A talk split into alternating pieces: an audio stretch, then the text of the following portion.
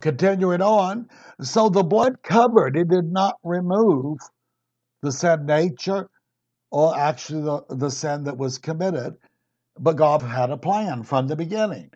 And He's going to use the law to teach and tutor, and then He eventually, at the end, He's going to bring the new covenant and Christ, and He's going to take care of these things literally. He's not going to cover sin, He's going to remove it.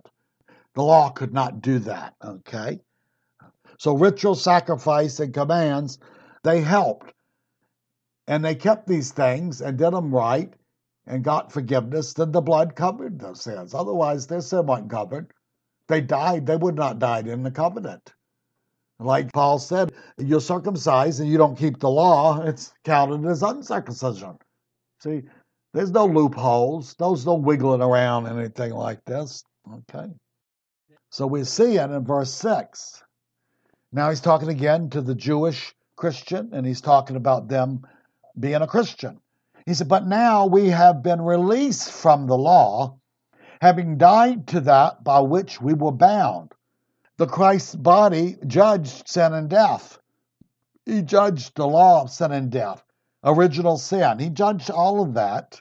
And he says, so that we, what, we Jewish Christians, we're Christians now. We're not under that law of ceremonies in the Old Testament, no justification by the law. He said, Now we can serve the Lord so that we can serve the Lord in newness of spirit. What is that? Christ in us, the hope of glory. Christ is that spirit. He is the Holy Spirit dwelling us as the helper. Right before he died, he told the disciples, I've been with you, but I shall be in you. I will not leave you comfortless. So he claimed to be the Spirit. And Paul makes it plain. He said, uh, The Lord is that Spirit. What Spirit? The Holy Spirit, the Spirit of Jehovah. He's one with the Godhead. So he said, I'm with you. So he was limited in his humanity, in his human nature. He did not walk around as God doing miracles on his own. He did everything by the Holy Spirit's indwelling and yielding. That's why he was baptized in the Holy Spirit. If he did everything on his own, he didn't need to be baptized of the Holy Spirit. But he had to act as a man, and Philippians tells us he emptied himself. What did he empty himself of? Either Godhead permanently for a while or the use of Godhead.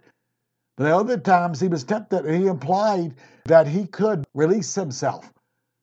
But he did say on the cross, he didn't say, I could do it on my own. Well, before he went there, and when they were telling him to come down and everything, he could have prayed and 10,000 angels would have come.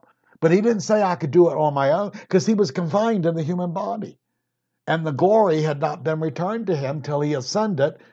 And then the glory of the Godhead was returned to him. So people like to, well, he did it because he was God. No, he didn't. That's a lie. He did it as the Son of Man. He did it as a man, a perfect man that not sin, that yielded to God. And that's what he had to do. He had to do it for humanity because humanity could not do it. And so we see this. We serve the Lord in newness of spirit, that's walking in the spirit, living in the spirit, and not in the oldness of the letter. The letter of the law killeth. It tells you how to live, it tells you what's right and wrong, but it cannot empower you. And because you don't do it, it has to judge. See? It brings forth God's holiness and justice. So it did not have that power. And that's why the covenant was made obsolete and it was not intended to be permanent and it was imperfect. It could not do what it should have done, but God didn't want it to at that time. So he dealt with man at a lower level. Even the Gentiles, some that were righteous and lived before the Lord, the scripture says he winked at their ignorance. He did the same with the Jew. Cornelius was not a Jew, he was a Gentile. And the angel said, God's taking notice of your good deeds and your life. And he didn't call him a dirty old sinner. He said, Now he's going to tell you what you should do. He gave him the full gospel. That man was more righteous than most Jews were. And he lived morally upright. He believed in the supreme being. But he did not convert to Judaism. He was not a proselyte, but he helped a lot of them. Oh, he did good. And the angel commended him and said, What you're doing and all these good deeds to people, he said, is come up before God. Well, he wasn't born again. He wasn't a true Jew. And God considered him a righteous man, like he did Job and others that lived right, righteously. Melchizedek, many others. And they were not under the law, but they obeyed the law of their conscience. They followed their conscience. And so God accepted that. But once he was given the gospel, if he rejected it, then he wouldn't have been accepted by God anymore. But immediately, Peter goes preach to him. He gets saved in his household of 12, and they're not only saved, they're baptized with the Holy Spirit immediately.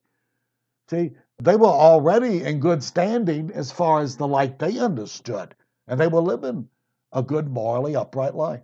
But he knew they still have sin and original nature in them. And Paul's going to argue that point because it happened to him.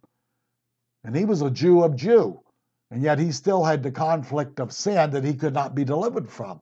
So he'll tell us about that later. So we're not bound by rules that cannot deliver. And that's why we're delivered from rituals and sacrifice and ceremonies. But we're not delivered from the moral concepts like the Ten Commandments. A Christian keeps all Ten Commandments, and even the seventh commandment, it says the Christian, it's an eternal. We're living in the Sabbath. He said, We have the rest. It ain't a day. Many Christians think, oh, God replaced Saturday to Sunday for the That's no nonsense. Even though the early church gathered on the first, they didn't make it a special day. Uh, they command. They, he said, as often as you gather together. He didn't say when you had to gather. Uh-huh. But we keep it by walking in the Spirit.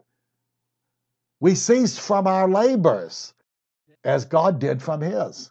See, He created the world in six days and He worked, and then He rested. And so that's why He told the Jews they had to keep a Sabbath to remember all of this and to concentrate on spiritual things, and He made it holy. But to the Christian, every day's the same. He's to walk in holiness and newness of life. He's not bound to any day, month, any moon, any festival, any sacrifice, any ritual. He's not bound to. See, because he's in a spiritual realm. And so he has rest. Okay? People are not in Christ, the Jews and other people, the Sabbath may haunt them one day. Now, see, the Sabbath was made for Jewish people. It basically was not made for Gentiles, but they observed it at times when they knew, but it wasn't a legal bondage on them. Okay? Again, they were walking in a lesser knowledge and light, so God didn't require certain things of them. Number six, like I said, we do not walk in the old. We have the Holy Spirit and so we're newness. Our spirit joins with him. Okay. And then we consent to keep walking with him, or we can consent to stop doing it. See? The will transcends the spirit of man and the fleshly. It can concede to whatever it wants. That's the free moral agency that God gives to people. And all of the encouragements and exhortation of New Testament, uh, talking to Christians, always appeals to their will. Now you do this and you don't do that. And you, they have to consent. You put on the armor of Christ. Well, if you don't, it ain't going to work. But he says you have to put it on. Okay. Seven, verse seven. What shall we say? Is the law sin? See, because the law magnifies sin. It makes us see how corrupt we are. It stirs the old man up further. He says, so it's sinful? And uh, he's going to tell us, he can make it clearer later. It's not, it's holy and it's just. He said, What shall I say then? Is the law sin? And he says, May it never be. Old King James law says, God forbid. Uses the same term. Paul says, Because you're under grace, can you continue in sin? He says, God forbid. That's a good thing for the greasy graces and the once saved, always saved. He said, God forbid. And he explains why it can't be done. He said, because you're under grace, you're obeying righteousness. Aha. He nails them. You're not obeying righteousness, you're not under grace. You got a lip service religion. You ain't got nothing. Because grace gives strength to obey righteousness. And if you don't, you're not a Christian. Aha. And you have to exercise your will and you have to choose to obey. You're under the law of Christ. And Jesus said, Don't call me Lord, Lord. That's what he implies. If you don't do what I tell you, uh-huh. if you don't bite in me, I'm not yours. He's not interested in people's lip service. I would have not known sin except through the law. So he's saying it's good. It exposed the sin. I had ignorant sins. I had sins I forgot about. And nevertheless, death is the consequences. So God's going to do something about it if you'll fall in line with him. He said, because one day, every idle word that a man speaks, he's going to give an account of. So God don't forget nothing. His holiness and justice can't just say, oh, I'll just forget it. Eh, uh-uh. Somewhere, some place, it has to be dealt with. And it was dealt with on the cross. Okay? So he said, I would not have known sin except the law. Then he goes to this one that I like, Christians, they never think about it, but it's a deadly sin. He said, I would not have known about coveting. Some translate lust. If the law had not said, You shall not covet. So when people think about lust, most of them think of sexual. That's just one form. There's covetousness of money. The love of money is a lust. There's the lust for power and recognition and attention. These are all forms of love. They are desires beyond what's permitted. And Paul makes it plain. A covetous person is not going to make it to heaven. Okay? You can call it prosperity all you want. It ain't going to change God's opinion. Okay? So he says, he quoted, he said, The law told you this. When you didn't know that, you may have felt a little strange and but you excused what you were doing and you were gathering and keeping up with the Joneses and trying to get their money and everything else. He said, You were in covetousness. And that's why I said, Do not covet your neighbor's anything. I mean, you can desire some things within law, but he said, You don't look at your neighbor and want what he's got. Envy and jealousy, that's what it leads to. Okay? So, within the O, the law was not sin, but it revealed sin. And so he's telling you the law is good. It's the sinner that's not good, okay? The law points out sin, it does not produce it. It reveals sinfulness. And a lot of people don't understand it. And it produces light to them. John the Baptist said he came and brought light into darkness. See, the people, some of me preached to, they didn't know they were that deep in sin. They didn't know they were that bad. They were trying to do good, some of them, a lot of them. And but he wanted to reveal to them, this is why you need a savior. And this is why the law cannot do this. And you need to get out of this. So that's what he's telling them. So it was to magnify their guilt and show them how sinful it was to God, and God has not changed. So he sees it clearly. He doesn't play it down, he doesn't excuse it, and he doesn't really forget it. That's what happens when the Holy Spirit convicts a person and they turn to all of a sudden they really understand that they're a sinner. They understand that. They get the light. And before they didn't have it that way. And then they get disturbed, and what can I do about it? And then it tells them all thing you can do is come to Christ. He's the only one who can deal with it. So the Lord uses the portion of the law, which is his word anyway, to convict people of sin before they can get saved. He judges them by the law and exposes them. And then he offers them a way out. The law couldn't do that, okay? It could not do that. But the law is good in revealing, but it cannot empower. So that was why it was an imperfect covenant. So he uses lust here, coveting, desire for things beyond what is lawful and good. Well, another way you can describe it is, and Christians are guilty of it sometimes, and they need to, it's discontent. Jesus and Paul, they to be content with such things you have. Well, people who are seeking prosperity, materialism, and everything in this world and that reveals they're not content, are they? He said, You trust God in providence, and He'll change things. And we can ask and pray for certain things, and the Lord can say yes or no. That's His right. Uh-huh. But see, a lot of people are not content because they're still in the selfish nature, they're still walking by that covetous nature. See? And it needs to be revealed to them. Well, the prosperity people are deceived and on the way to hell as a whole, the same as the once saved, always saved people are. See, they believe in a lie. And when you resist the Holy Spirit and His Word, He gives you over to lying spirits, and you will be damned. He tells us that.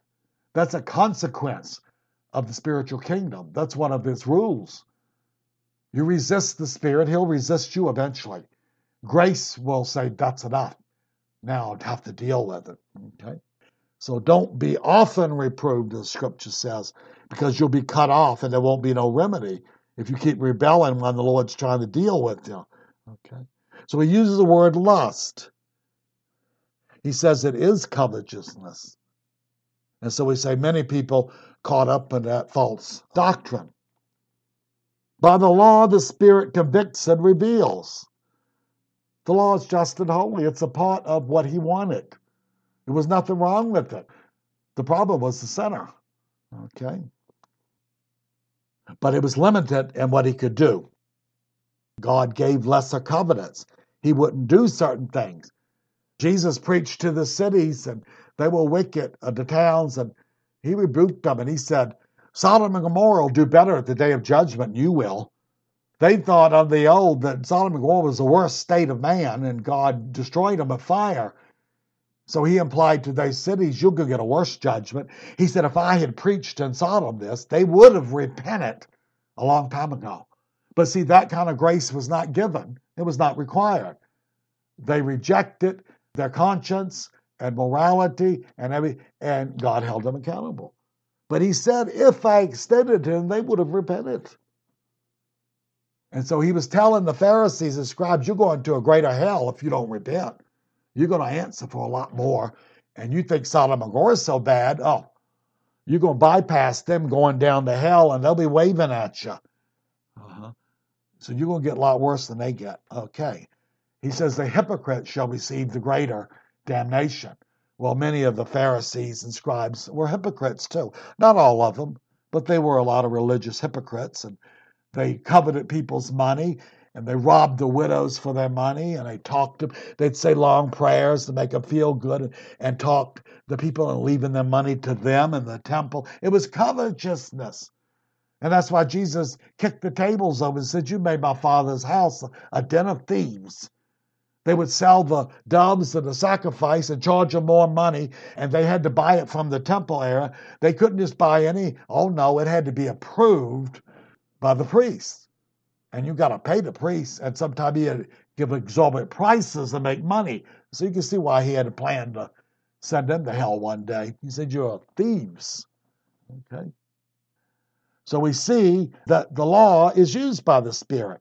He's the Spirit of holiness, and the law is holy and good, and He's righteous and good. It's a reflection of Him. Okay. Now you look at Ephesians 5 before we go on. Many Christians read that. But see, they don't study what really covetousness means. It's greed. It's wanting something or excessive something to satisfy the old nature. It's discontent. And people that are giving over the money, they're not satisfied with one million. Now they got to go for two. You, do you think they'd get satisfied one? They're not. See, because it's a part of their wicked nature, and they keep doing it. So you go from sin to sin. They grow in their sin. Sin binds you and takes you further and further. So people become alcoholics and they're drunkards. You can claim a disease all you want, but it didn't start off a disease. And I'll talk about that in a minute. They said, well, they have a propensity for it. Oh, well, that's tough. We have a fallen nature. We have a propensity for anything. And we magnify certain sins more than others. That don't excuse them. They think that excuse them. Well, they're sick. Well, they're sick because they sinned. They got syphilis and gonorrhea and alcohol because they were sexually permissive. Oh, sure, they're sin. I mean, they're sick, but they're sinful too. And that's the consequences on their body and soul. A person keeps sinning. His spirit reaps. He starts to be deceived. And demons can trick him because he don't have the spirit of truth in him. Okay? So it says a consequence. Okay, we'll look at Ephesians chapter 5, verse 5.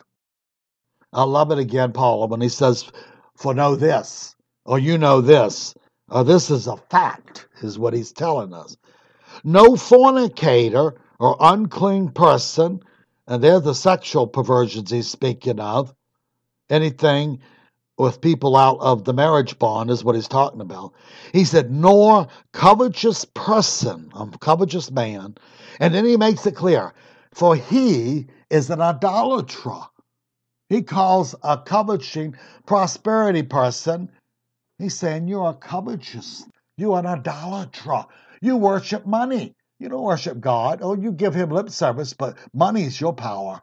You want money and you want power. And what does he say there? Has any inheritance. That unclean, fornicating, covetous person has no place in the kingdom of Christ or God, in the present or in the future. So he makes it so plain. And then just to add to this, so you'll understand what he's saying, the next verse says, And not no one deceive you. Don't no one lie to you with empty words. It has no substance in Scripture. But because of these things, the wrath of God comes upon the children of disobedience. And he says, Don't be that. So he's trying to tell the luxury seeking, ultra prosperity people, you're being deceived. You think this is God's blessing, it's your curse. He said, You're worshiping the creation more than the creator. That's where the sin lies. So many fall for that trap. And it's because they want to and they don't want the truth. People are not deceived. I just keep telling us only by two reasons. They're living in sin or they don't want the truth. That's why they're deceived. Okay? So, verse 8. But he said, Sin the principle of sin in us, the fallen nature and its desires. It take an opportunity through the commandment. It'll use the commandment to make it feel real guilty, and it wants to demand justice immediately, is what it wants. It's corrupt, it's a murderer, it's a sin principle. So it produces in me more coveting of every kind, it says. For apart from the law, a sin is dead. Okay. So we're seeing that. So we say what? He sums it up that the sin principle, the drawing, he says it's a murderer, a destroyer. And the devil and the demons instigate it and they help it along a little bit. Christian has the Holy Spirit to help. The wicked have the devil to help them where they want to not. They're trying to lure them into deeper sins and more con because they know the wages one day will be death for them. So uh, we read that and the law tells the truth, and it condemns the sinner. Uh-huh. And so even the devil will try to use it. He's the accuser of the brethren. He loves to find faults, and if he's right, and sometimes he is, he wants God to do something about it. And God will one day he's going to do it anyway, but he makes provision. He tells them to repent and do this and that. And the devil don't like that. He wants them to judge them because he hates people like he hates God. And he pretty well knows what's what's going to happen to him one day. Yeah, you can find out a, law's going judged him already. Okay. So the old nature, it stays, and if it's practiced, it gives death. Okay. Now in Genesis, God did not honor Cain's offering. There's two reasons. Many think it's because he didn't offer blood like Abel. That may have been the reason. And if it was given and he didn't do it, then he was rebellious. He was offering his own way of worship, and God don't accept that. Uh-huh. Or something was wrong with his conduct, and even if the grain had been accepted, if it had been in the right spirit, he wasn't. So either way, he got angry because God didn't accept his offering. Scripture says God detests the offerings of the wicked, okay? The sacrifices of the wicked, the Bible says that are abomination. He don't want it. They insult God. They try to buy him off. Many people try to ease their conscience. They live wicked lives and they know they live wicked lives, but every now and then they'll do something good and think it's going to measure against them and help them. It's not going to, okay? So he was jealous of Abel because Abel was accepted. His sacrifice was acceptable and his heart was acceptable. See, they go together. So sin, if not dealt with, goes from strength to strength. Like the person walks in the Lord, he can go from strength to strength. He's given more grace. Well, the person doesn't deal with the temptations of sin, he can get stronger and stronger until he performs something that he was just thinking about. That's the temptation. And before he murdered, and he did murder, and actually Jesus, well, we'll get to that in a minute. He told the Pharisees that they were like their father, the devil, and he was a murderer in the beginning. He got Cain to murder his brothers. So the devil was accused of it too. He was the instigator in it. And Cain fell for it, okay? Same as Eve fell for the trick. So look at Genesis chapter 4, verse 7. This is the Lord speaking to him when he's angry and his sacrifice has been rejected for either the type of or the heart was wrong. And the Lord says to him, If you do well, will you not be accepted? So he's asking him a question. And if you do not do well, sin lies at the door. Okay? And its desire is for you. It speaks of sin almost as a person. Well, it is the evil spirits instigating it at times. He said he's laying there like it's implied if you study what it really means, it means it's like a wild animal waiting to pounce on you. But you should rule over it. And he used principles. Man was supposed to rule over the animal kingdom. So he's saying, You're a man. And if you're a godly man, you rule, you subdue them. And so, even under the law and before the law, and even with a man's sinful nature, God told Cain he could do it. And these people say, well, we are totally depraved. I said, if you're totally depraved, you're a demon and you're not savable. I said, no, even wicked people. According to the law and God's exact uh, rules and regulations, Job would not have been a righteous man, nor Abraham. We made allowance for them. They tried to live right, and he accepted that. And even in the New Testament, Peter said when he went to preach to Cornelius, he says, Now I see that if a man worketh righteousness in any nation, he's accepted by God. Well, Cornelius was working righteousness and moral right, and God accepted it. And then he had him, showed him how to get saved and come to the Lord. He didn't call him a wicked sinner, that he was righteous in his light that he had and in his more. He wanted to serve. And Paul was doing the same. He was a Jew of Jew. Yet he was murdering the saints in his ignorance. See, the sin was blinding him, and he was having a trouble with this because he was deceived and he thought Jesus was a false prophet and he was doing what the law required. But see, he was ignorant of certain things and it blinded him to certain things. That's why the Lord appeared to him. He had to explain some things to him real quickly, okay? So he says, its desire, what? Sin is for you. What was that sin? Your desire, its desire is for you to murder and hate. And he picked it up. The Lord already knew that he was jealous of his brother's offering, and he may have already read the thought in Cain's mind of thinking about murdering his brother. So he's giving him a warning.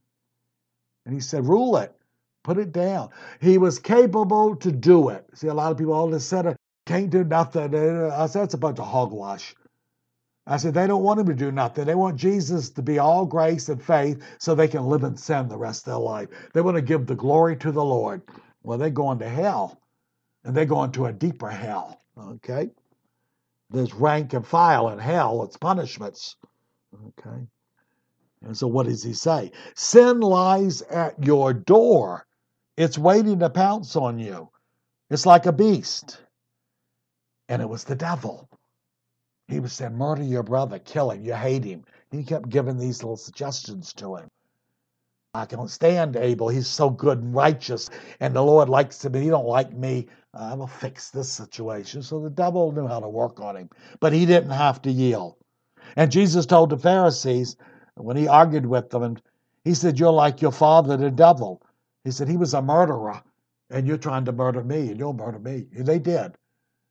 So the devil, he, he said he was a murderer from the beginning. Not while he was in heaven, he meant the beginning of mankind. He instigated Cain to murder his brother. He was held accountable too. The devil and Cain were murderers. Okay. But he said you don't have to give in to it. Now, why would God tell him that? Why would he make fun of him and say, well, you have to I'm going to tell you you can't do it anyway, but don't do it. He would talk out of both sides. He gave them abilities to do certain things, even in a sinful state, and they could do it and not do it.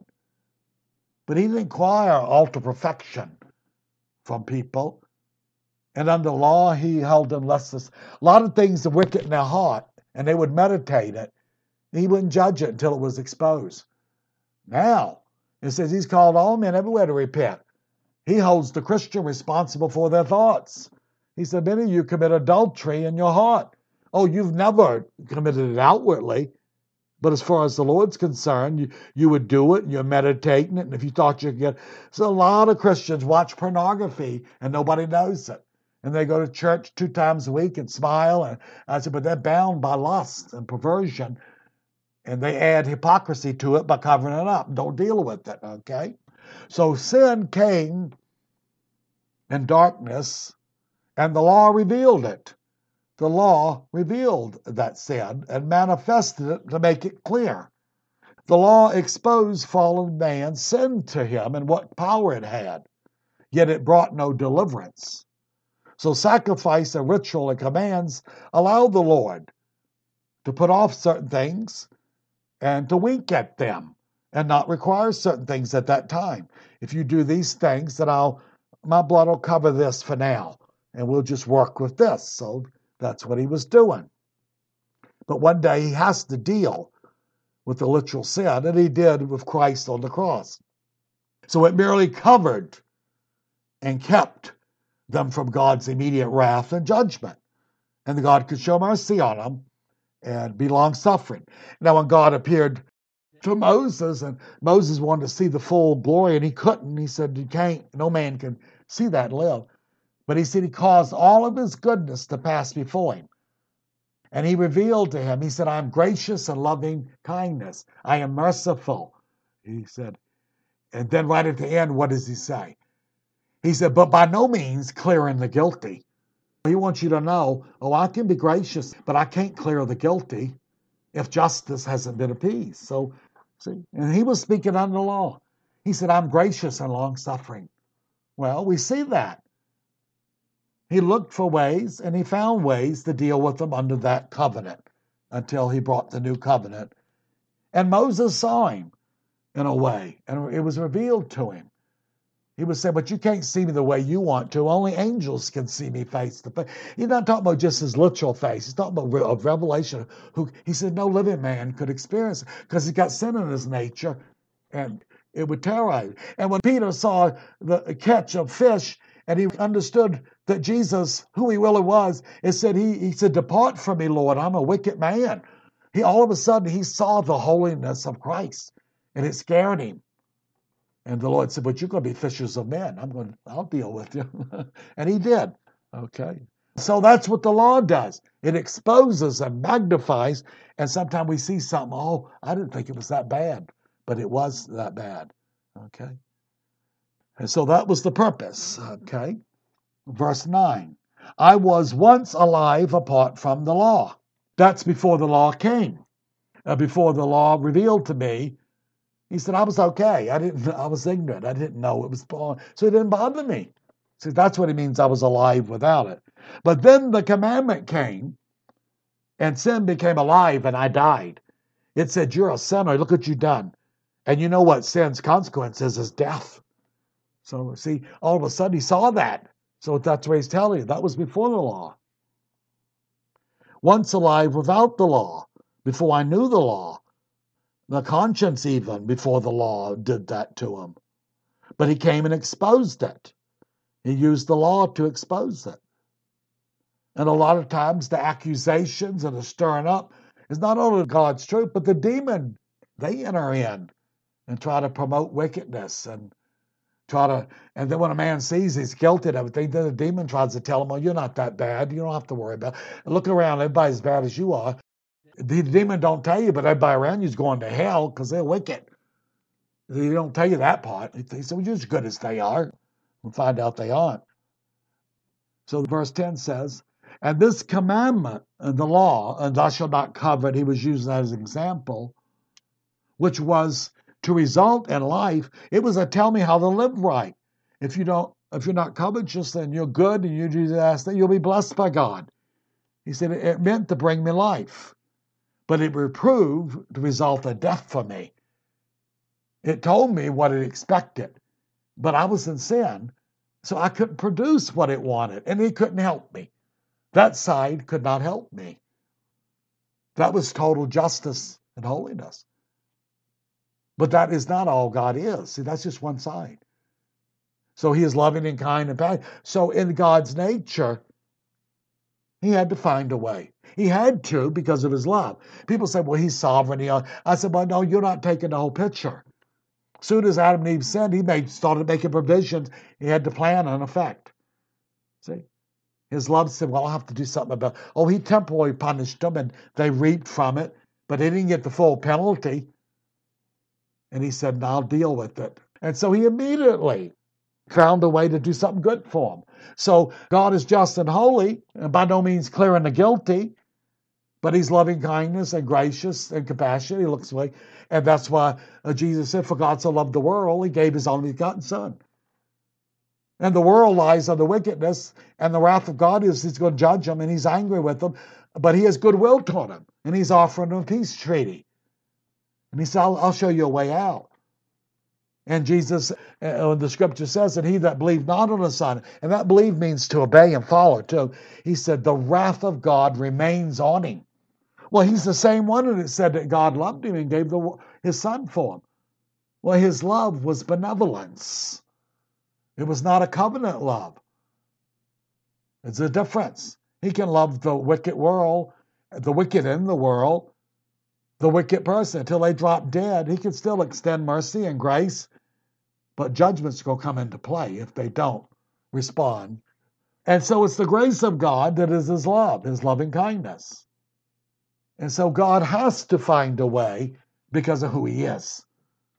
He can't just save people and predestine them to hell a thousand years before they're born because I just don't like this person. I just think I'll send them. They make God to be a devil and they're going to hell for it, misrepresenting God. Uh, let's stop here at verse 10. We'll go from there next time. Lord, in Jesus' name, give us wisdom. Help us see the practicality of your word and not see all of the complications. Peter said that Paul taught a lot of things that were hard to understand and that the ignorant and unspiritual stumble to their own day, but they don't have to remain ignorant and unspiritual. They can be enlightened if they want to. Give us wisdom in Jesus' name. Amen.